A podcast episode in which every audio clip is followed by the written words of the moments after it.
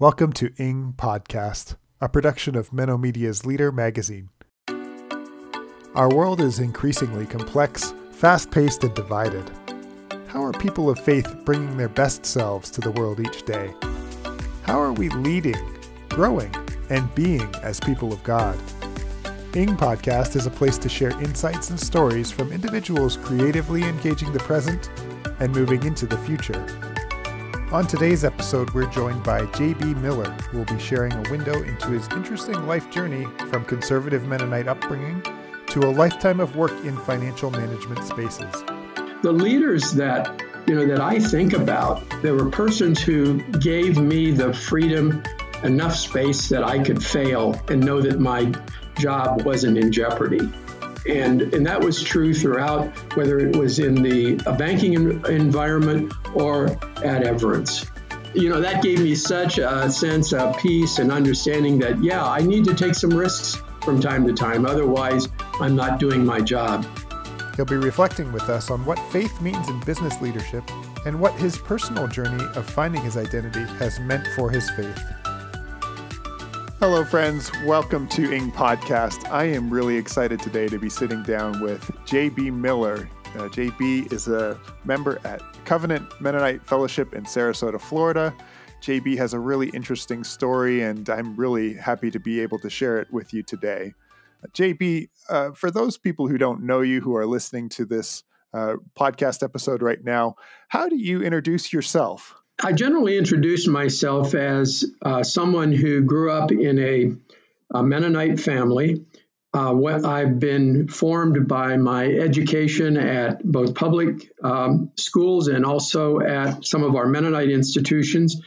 And for most of my life, I've been a, a, member of a Mennonite congregation, whether it was here in Sarasota, Chicago, Indianapolis, or Goshen, Indiana, places that I've lived uh, as, an, as an adult my story generally comes out in conversation.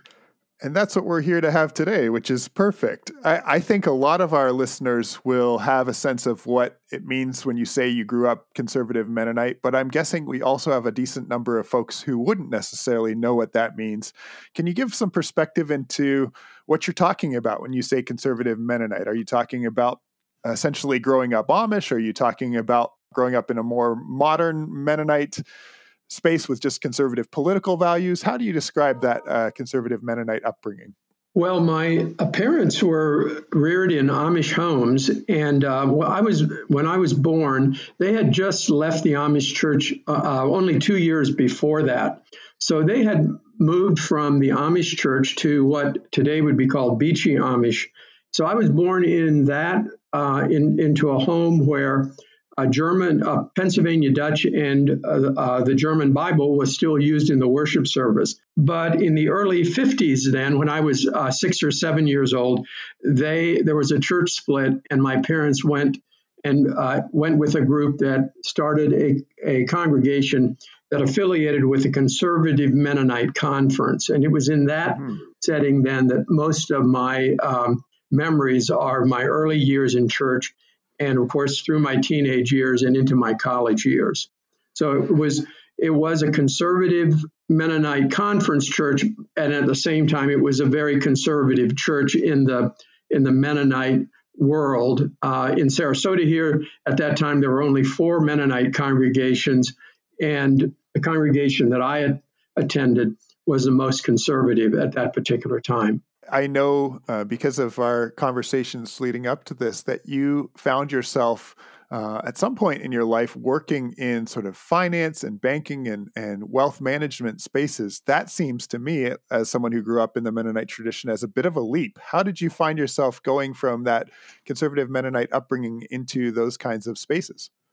Well, it was somewhat accidental, actually. At 16 years old, uh, I convinced my parents to allow me to leave Sarasota and go to Eastern Mennonite High School as a dorm student. So, a few weeks before I turned 17, my parents uh, dropped me off at Eastern Mennonite High School, and I lived wow. for a year in the dorm. And I had the idea, I had the goal then at that particular point of um, becoming a school teacher. And from Eastern Mennonite High School, I went on to Eastern Mennonite College, now university, and majored in social science with the idea that I was going to teach school. I taught school for one year and uh, then decided I was going to return to Sarasota. And there, the uh, teaching jobs for history teachers and government teachers were very, very scarce. It was pretty much at the height of the Vietnam War, and a lot of men were uh, getting deferments with teaching deferments and what have you. And I was not able to find a job. So, as luck would have it, my father suggested, "Well, why don't you why don't you talk to someone in one of the local banks here t- in town? Maybe you'd enjoy being in, working in a bank." And so I did. Uh, thanks to my father, he I knew a couple of bankers in town. I was able to get an interview. Uh, I was hired as a teller and it's one of those one of those life lessons that followed me throughout my career. I was teaching uh, at Lancaster Mennonite High School at that time, and when I got my job offer from the uh, from the bank, I was still I was still teaching at that particular time, and the job offer for a teller the the pay was less than what I was making at Lancaster Mennonite at Lancaster Mennonite High School. So you can imagine it was a, a, cut in pay, and here I was at I had a Bachelor of Science degree, and I was going to become a bank teller.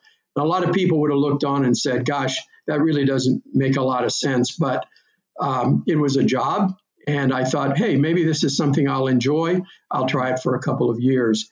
And uh, within a within a couple of months, I was uh, in a management training program. The career just evolved from that. I found a career that I really, really, I really enjoyed. Accidentally fell into in some ways.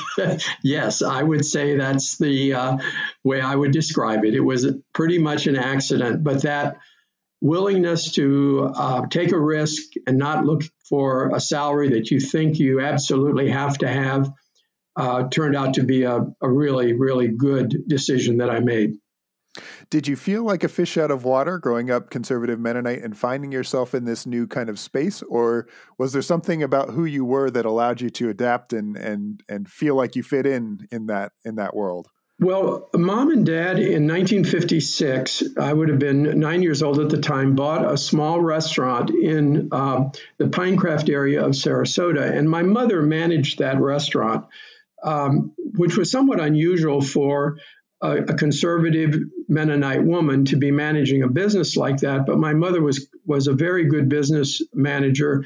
Uh, and um, so, in that setting, I had a lot of interaction with people other than Mennonite and, Am- and Amish folks. The one thing I wasn't aware of is that I brought a pretty strong work ethic to my job at the bank. And it was at the point when people said, oh, you know what, uh, you really work hard or you really, uh, you're really committed to this job.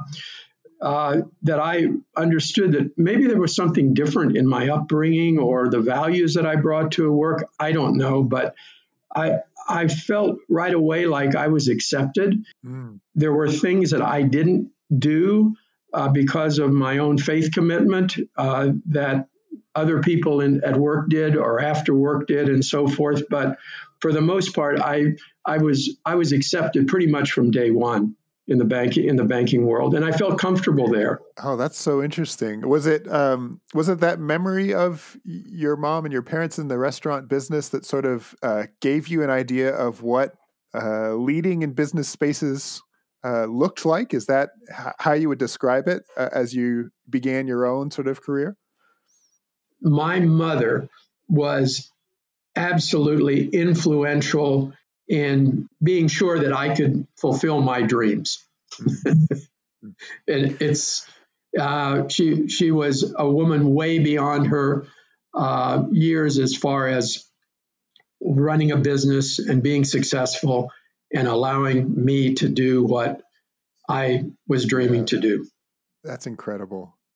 My mother, uh, as she managed the business, I learned that um, you know you set certain goals and you set certain boundaries and for employees and so forth, and you have certain expectations uh, in the business world. And so I brought that to my work, I think it, it, was it was it was natural. It wasn't something that I thought about. Yeah. Oh, I'm going to work hard today. It was just who I was. One of the funniest stories in retrospect, uh, while I was working there, uh, in my in the first couple of months, I was I was hired to do a particular job in the accounting department, and I was not an accounting major. I was a history major, but it was a clerk. It was a clerk position, and I was I was being trained to to uh, do, do, a certain accounting function while the person who was responsible for that was on, went on vacation.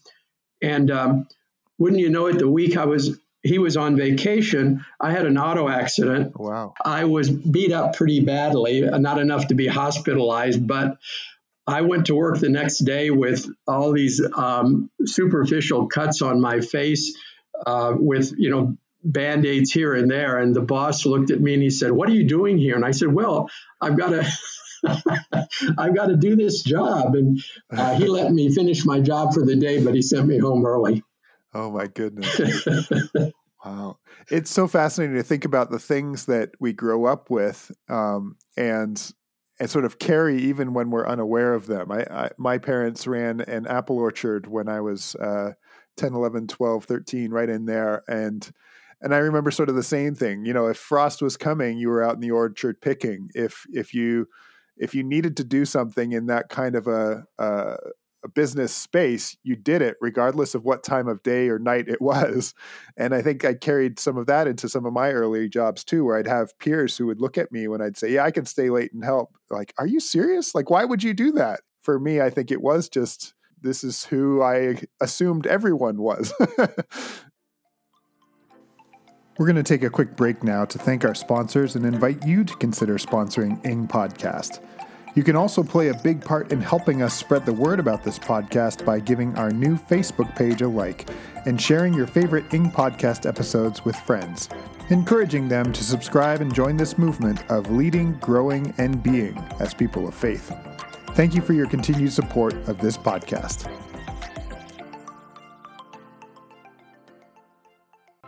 In challenging times, how do we prepare for tomorrow? Invest in the path ahead with hope and sharing, love and caring, and with help from Everence. Many of us are taking it day by day, step by step. How can we make room for financial strategies and the Holy Spirit to help guide us for the longer term? Financial services for a purpose. Visit us today at everence.com you know, as we think about privilege, I just look back and I realize how how privileged I was. Here was a a, a white male with a college degree, um, working in, in a, a, clerk position, and most of the, the I would say 90% of the people in the bank, maybe 95% of the people in the bank, did not have a college degree at that time. So, you know, I realize I realize in retrospect that I really it, I, I, I, really was in a privileged position. If I had been a female, even with a college degree, I doubt that I would have been in a management program in six months. Hmm. Do you think that that was something you were conscious of at the time, or, or only in retrospect do you? I think it was only in retrospect. Um, again, it was just one of those things that I didn't really think a whole lot about it. Yeah. I was there. I had a job uh, when the job market was pretty tight. I felt good about that. My uh, male peers of, that I would go to church with, uh, you know, I was working in a bank but not making a lot of money, and they were out working and, and doing uh, carpentry work and work like that that paid a lot more money. And they yeah. were driving much nicer cars than I was driving. But um, I just kind of thought, well, one day this may change. Uh, you know, there's a there's a career there, there's a career path here. Sure. For me, that career path eventually took you to, um, in some ways, back to your Mennonite roots, uh, where you found yourself working with Mennonite Mutual Aid. Can you talk about how that uh, shift occurred in your life? Yes, the uh, that shift occurred somewhat um, unexpectedly as well. In, but uh, by the time I was I, I, by the time I was in my late twenties, I was beginning to serve on some some boards. I was on EMU's board uh, in my late twenties, and then in, in the early 1980s, late 1970s, early 1980s, I was invited to join the the um, board of Mennonite Mutual Aid, and I became a board member there uh, in my early 30s, and uh, enjoyed that very much, and really felt connected. Here was a a, a, a church agency that was looking at um, well, their their core business, of course, was health insurance in those days, but they were beginning to look at uh, the intersection of faith and money. And um, the Mennonite Foundation at that time was really leading that particular discussion in the Mennonite Church. And uh, I really enjoyed serving on that board and uh, often wondered about how how the organization worked. And as I be, as I became more and more involved with the board, I learned that they really were at the leading edge of talking about stewardship and philanthropy from a faith context. Mm-hmm. And um, in 19 in uh, 1989, then a position opened up to be the executive director of Mennonite Foundation. And after some interviewing and so forth, I was selected to take that particular position.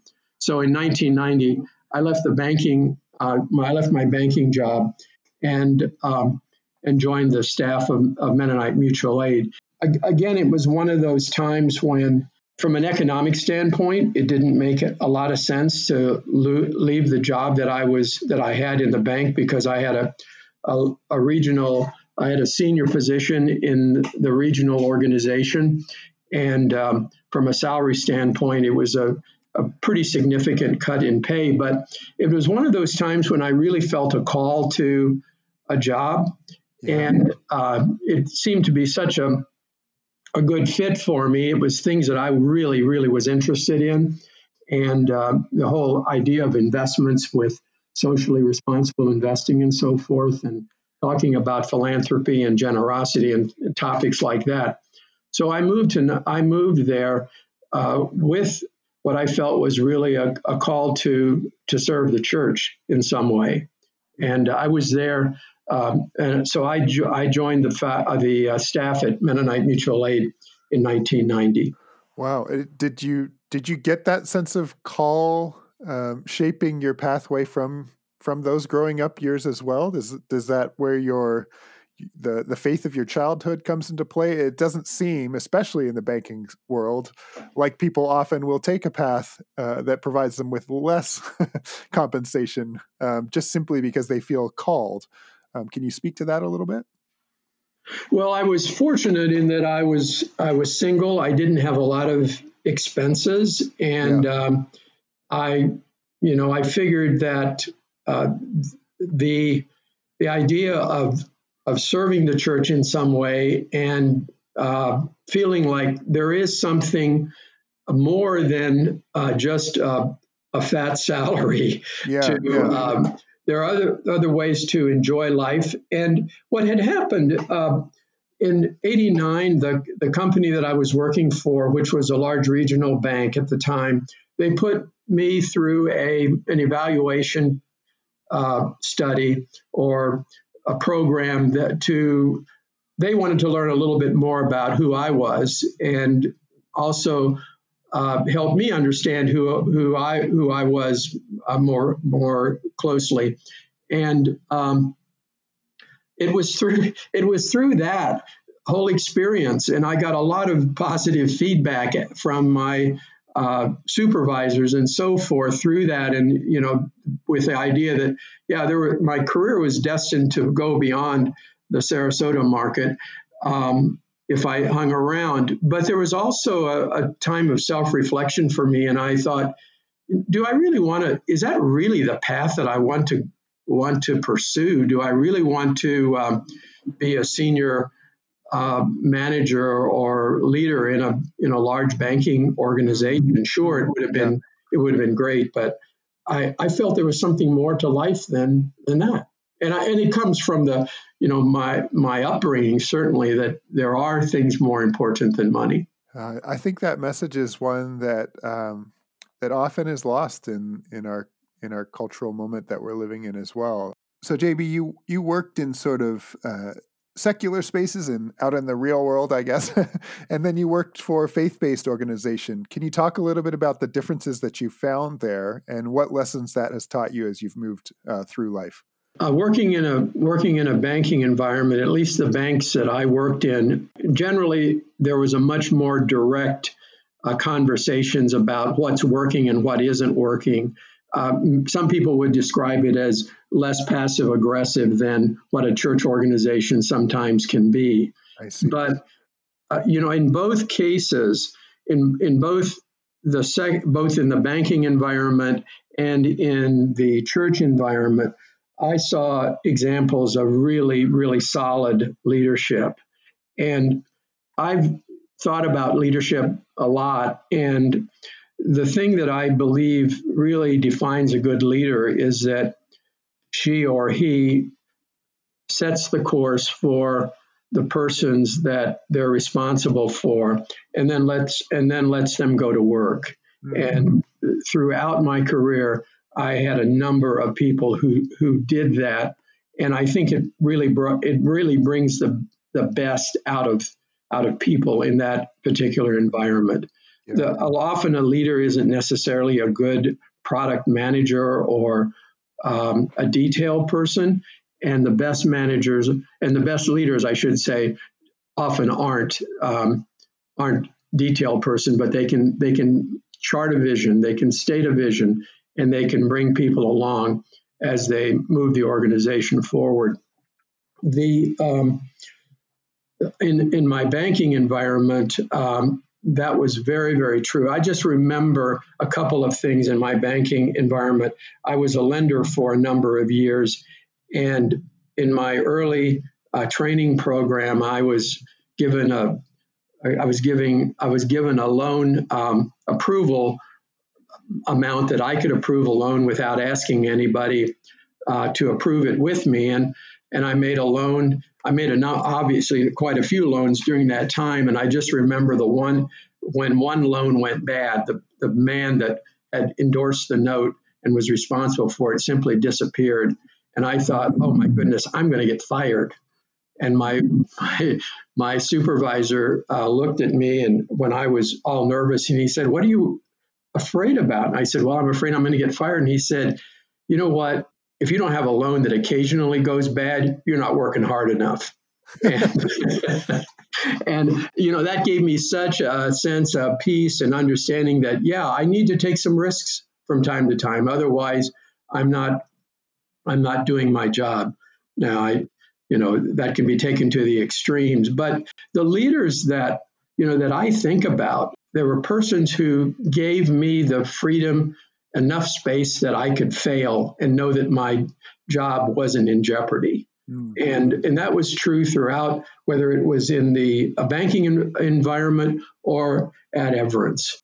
And, um, uh, you know, there's just examples like that throughout the banking years and the MMA years as well, and uh, later Everence years. The thing, you know, that I often think about as I'm now retired is just how um, I experienced leadership in what was really the most difficult um, event for me as far as my career was concerned.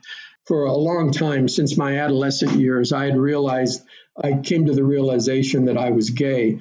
And that came at a time when I really didn't even know what, what it was that I was experiencing. But um, I, I carried that with me throughout my my growing up years, my adolescence and high school, college, and, and on. But I also knew that even in the secular world, uh, my job would be at risk if I were if I were to come out, and I really didn't have a, any desire to come out, and um, and yet it was something that I I knew, but it was a part of who I was. I moved to Goshen went to work for MMA knowing this was something that uh, was a part of me and wasn't sure how it would play out. I had decided when I moved to Goshen that I probably would never come out. At least that was in the back of my mind. And now I'm in my, you know, I'm in my 40s at that point, and there was just a lot of. I started uh, talking to a, a therapist, and I realized that there was something really missing. I was not I was not being honest with people as to who I was, and um, I met my current I met my partner now my partner uh, John Daniels I met in while I had an apartment in Chicago where I would go to for the weekends. I met uh, John and um, I realized that if I was going to come out, now would be the time to do it. But I also realized that it would mean sacrificing my job more than likely at Everence at, at MMA at that point. Th- through a lot of, of searching and, and painful time, I finally decided if I was ever going to come out, now now was the time. I had a I had John as my partner. I loved his family. They loved me. I thought, I've got the support network that I can do this. And um, so I decided that I was going to come out. And uh, I did that with the understand with the expectation that I would leave I would leave Everence. I just figured that uh, that I would be terminated on the spot. It didn't happen that way at all. Uh, there was conversation as to what the best way would be to go. And long story short, I left, I, re- I resigned, and um, it felt like it was time for me to leave. I felt it was best for the organization for me to leave at that particular point. I did not expect to come back ever to Everence. I had pretty much written off the Mennonite church at that time. I did not expect to uh, ever be back in the Mennonite church because of just the conversations that were going on in, in the late 90s. And I knew it was a pretty um, unsafe place to be. And mm, yeah, I left Everence, uh, I left MMA and moved to Chicago permanently, moved, uh, and John and I uh, began living together. And um, I expected no, I expected to uh, just chart a course in that direction, but well, I never lost contact with the president of um, MMA at that time, who, uh, who was Howard Brenneman. And I also at that time was on the Mennonite Health Services Board. Okay. And uh, we talked about whether or not I should leave the board at that time, and there was no support for me to leave. And so I, I, I completed my 12 years of term as a Mennonite Health Services board member which was some, which was an affirmation for me. And Howard uh, Brenneman, the president of MMA, kept we kept in contact, and within um, six or seven months, Howard one day asked me if I'd consider do some doing some consulting work for them because they needed some work on some financial products, some product development work, and I I agreed that it was something I would consider. And after a couple of, of days of processing that with John, I decided I was going to do that. So I began to work as a consultant at MMA and uh, worked from Chicago, did not move back to Goshen. And, you know, I found such a graciousness with the way I was treated by Howard and the other management team at um, and the other management team at, at Everence MMA. Um, it was it was the most gracious, caring group that I've experienced. Wow. Certainly, I can. I did not uh, have, have experienced any overt discrimination. If there was discrimination, I did. I wasn't smart enough to detect it. but there was. There was certainly. There were certainly um, times when I was told, uh, you know what, uh, you're probably it's probably best that you don't uh, speak at that particular uh, meeting, uh, and I I totally understood that. Uh, but I, you know, I learned at that particular point that um, I could I could survive in this I could survive in that environment, and not only survive, but I could thrive in that environment. And I again, it was it was a sense of this is something that I was called to do. And I had helped, um, I had led the development in 1994. I had led the development of the uh, Praxis mutual funds. And um, I, I, was very um, I was very pleased with the launch of that and the work at that and so forth. And the next thing that Howard asked me to work on was the development of a trust company, the Everence Trust Company. So that was one of my first major projects when I came back as a consultant. And I was not on the payroll for quite, for a number of years, but eventually then I rejoined Everence as a as a full time employee. But it was it was in that context that I I experienced the church. You know, Howard had this phrase that he would say, you know, be the best of business and the best of church. And that's really what I experienced at Everence. The the, the broader denomination was not um, was not friendly. I know that. And I know they took a lot of heat for they took some heat for even having me around. I mean, I was in a meeting one time where a, a, a person in the meeting said that, well, if if gay this is before I was out. Um, if if gay people get the, get AIDS, it's exactly what they deserve. And there was a, a, a, denominational leader in that meeting, and he never opened his mouth. I knew at that point that this was not a this was not a denomination that that would give me any cover, uh, would not give me any grace. But I found a grace-filled organization in Everence. It's amazing to sort of um, you know consider returning to a place with some hesitancy and uh, finding both that your assumptions are true, that there is still spaces like that where you, you cannot fully occupy, and also that you can sort of live and and somewhat redeem your understanding of the church in that way. that both that both of those things could be true in the same space. exactly, and you know, uh, the, um, when I went back to Everence, uh, when I went back uh, as a consultant, I had had, you know, I left MMA with an office, um, a pretty nice office. When I went back, now granted, I was I was not there full time in the Goshen office, but whenever I went back to Goshen in the early years, I shared a cubicle with another guy. You just have to bury your pride at some particular point and say, "Oh, this is okay." You know, I would walk by the room where the management team was met, where I meeting where I used to be a part of. I was low man on the totem pole, yeah. and uh, but you know, it worked out great. It doesn't always, I guess. It's a sort of amazing story. it doesn't it always. It doesn't always. And yeah. but one of the values my dad instilled in me was a va- was the value of of don't let bitterness seep into your into your mind because you're the only, you're the you will be the victim in that particular scenario. Mm-hmm. And uh, I was living in Chicago. I had a partner with a very very supportive family, um, and life was very life has been very good. John grew up in a family of uh, his father is a career was a career military officer and um, I had no idea what my welcome into the family would be with with that as a pacifist.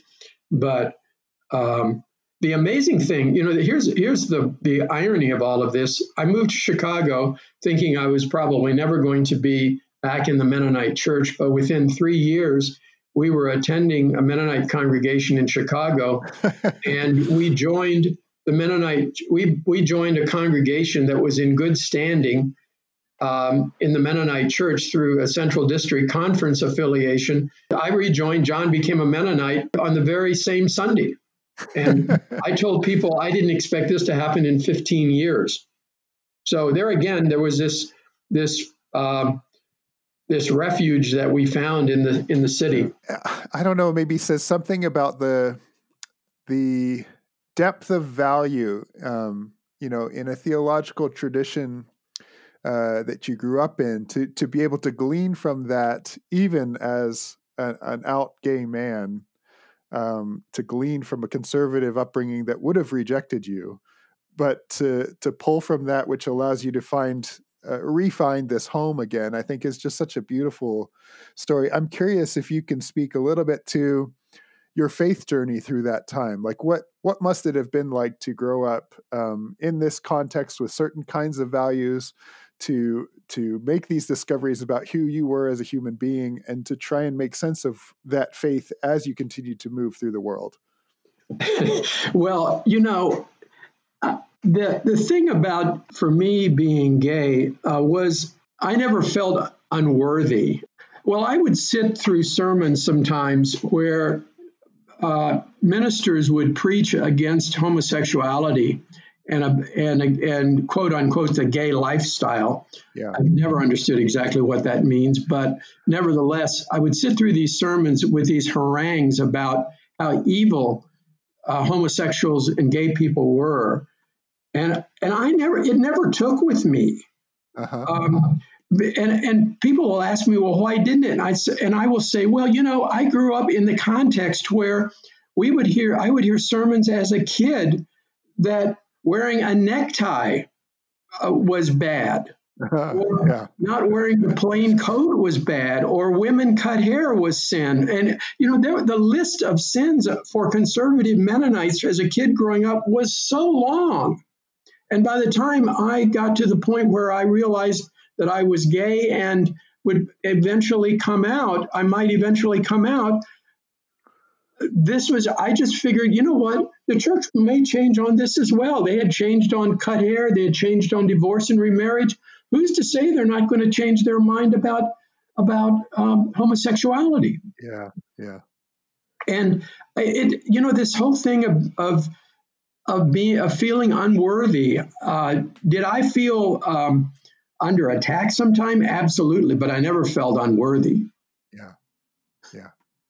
Is that helpful I think that's really helpful. I mean, I think you're getting down to a deeper truth there, right? That we we spend a lot of the time in the church wrestling with sort of surface level debates, um, forgetting about some of the deeper values that we all hold on to and know to be to be truer in a sense.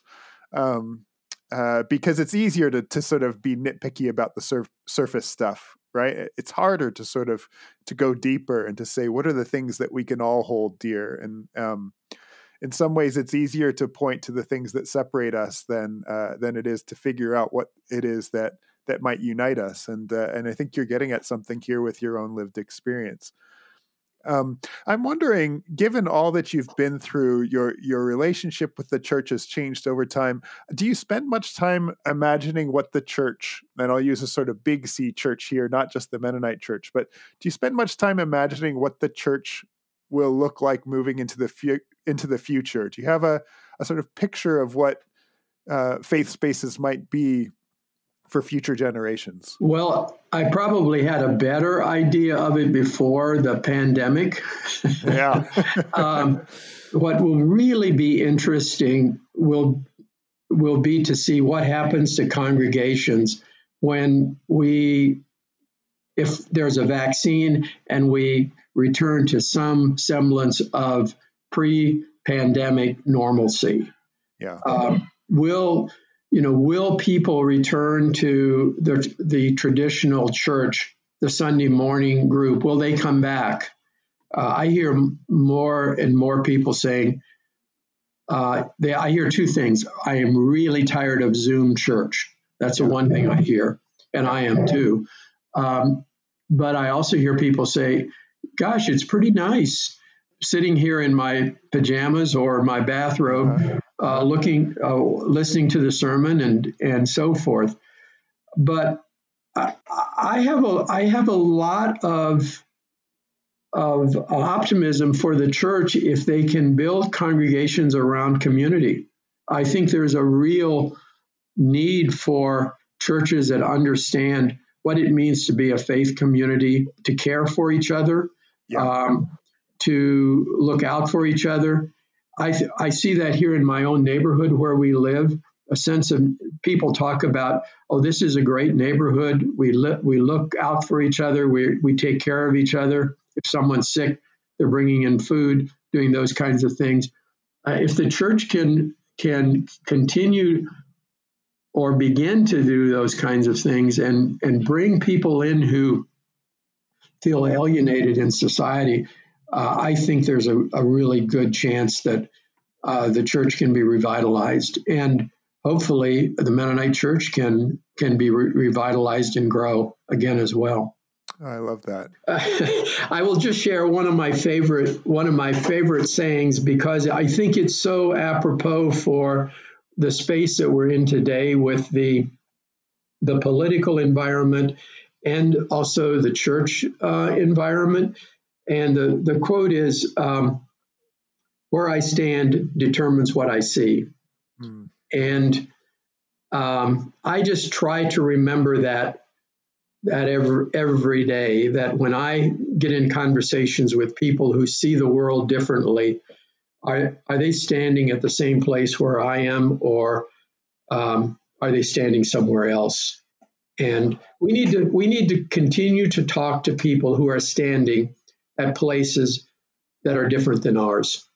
And I I'm part of a of a neighborhood men's group here uh, of about eight men, all retired. Uh, six of the eight are staunch, I would say, strong Republicans. Two of us are uh, they would consider liberal and democratic but being a part of that particular group allows me to look at where people who are not necessarily uh, bringing any faith commitment to the conversations, but yet they see the world really differently, and we we have a level of respect for each other and a, a caring for each other that I've grown tremendously just in the times that I've spent with these men. Well, JB, thank you so much for, oh, for sharing these stories, for holding um, this vulnerable space with us today. We really, really appreciate all that you have offered. And my hope is that your story will continue to transform the lives of the people who hear it. Well, thank you very much, Ben, for um, giving me this opportunity. As always, we'd like to thank our guests and all who continue to support Ing Podcast. We'd like to thank Everence, a faith based financial services organization, for their ongoing support of Ing Podcast. If you enjoyed today's show, leave us a review and share the podcast with your friends. Do you have a topic or someone you think should be interviewed on Ing Podcast? Let us know by emailing theing at MennoMedia.org. Views and opinions expressed on Ing Podcast are those of our hosts and guests and may not represent that of Leader Magazine or MennoMedia. Today's show was produced by me, Ben Wideman. Ing Podcast is a production of MennoMedia, a nonprofit publisher that creates thoughtful Anabaptist resources to enrich faith in a complex world. To find out more, visit us online at MennoMedia.org.